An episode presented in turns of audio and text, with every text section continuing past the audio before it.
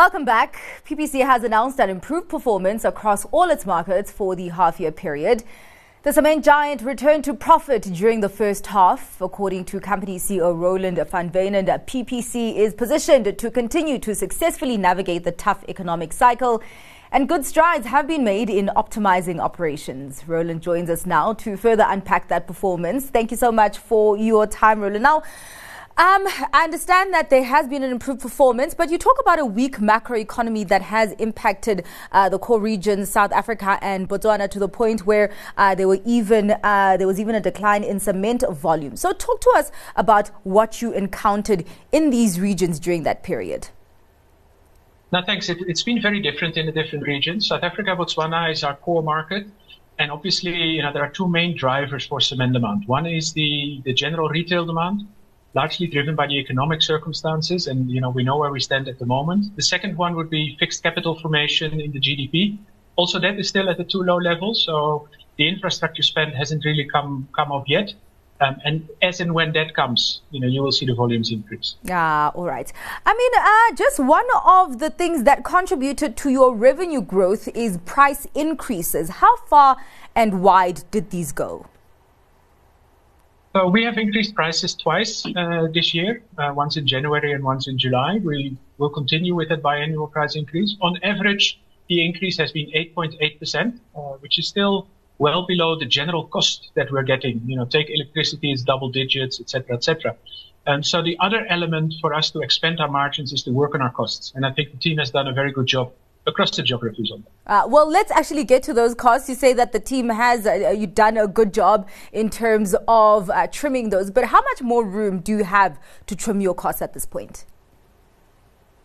I think the beautiful thing with cost is there's always room. Um, mm. The low-hanging fruits are probably picked, uh, but we can still make strides on uh, fuel as well as electricity efficiencies.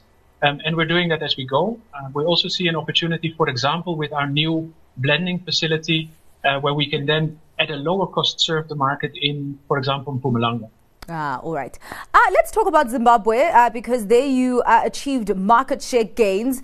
Uh, so, would you say that operationally that uh, business is on firm footing? It's, it has been on a strong foot for a number of years now.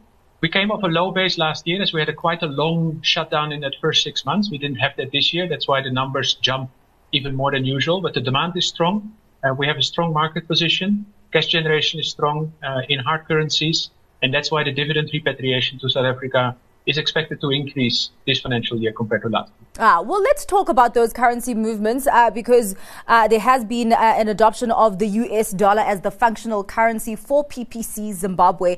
How will that filter through to the bottom line?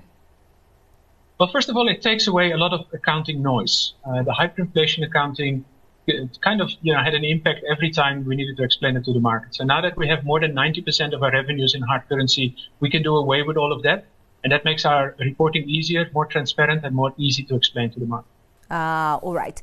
Um, and then going to Rwanda, um, I know that PPC is disposing of its uh, 51% stake there in Rwanda, but just talk to me about the key pressures there because uh, you did have improved margins uh, across the group, but there was margin pressure in Rwanda. And I just want to know what was responsible for that margin pressure.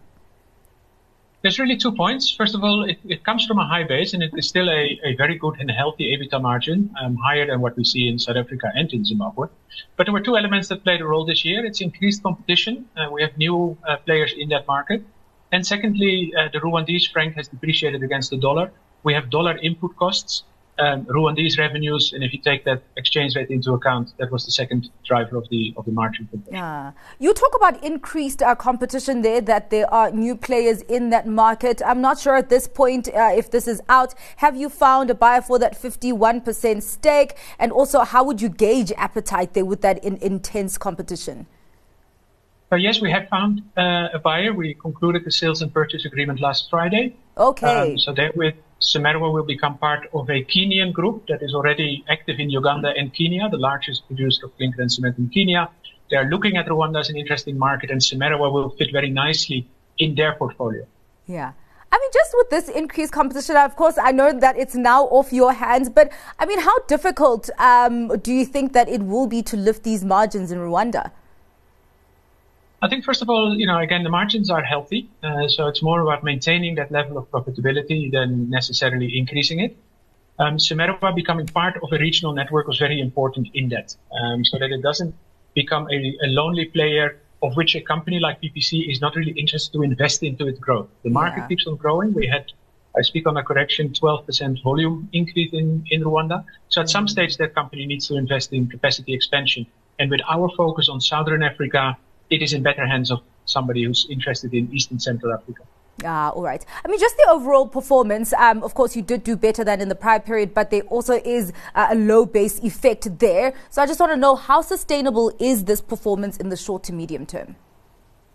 I think we're in, in, a strong position to say that you know we have achieved our cost mitigation action, so that gives us a solid base to go forward. We've got a very strong balance sheet at this stage. So on the one hand, we are ready to weather the current economic cycle um, if it were to um, prolong. On the other hand, we still have capacity standby that we can bring back online um, as and when necessary when the volumes increase. Yeah, all right. And just lastly, as we wrap up uh, the conversation, uh, Roland, I mean, uh, I know that uh, you are getting ready to depart from your position as CEO of PPC. And I just want to know from you, from uh, being in this position for a number of years now, what would you like to see from the government in terms of supporting the cement or co- construction industry at this point? Look, I think we're all we're all looking forward to a number of things from the government. Um, if you look at the cement industry, particularly, for us, it is relevant that we have a level playing field with, with imports, and we don't have that level playing field. So we need to be able to continue to explain the value that the cement industry has on employment, on GDP, with all the value chain being local. There's a strong multiplier effect. Um, and for as long as we cannot be protected against dumping that is currently happening, you know, the industry is, is, is limping. Um, and my call to the government is, you know, step that up and at least protect us from that unfair competition. Ah, all right. Well, thank you so much for your time and giving us insight on those numbers. I really, really appreciate it, Roland. That was Roland van Wijnen, CEO for PPC.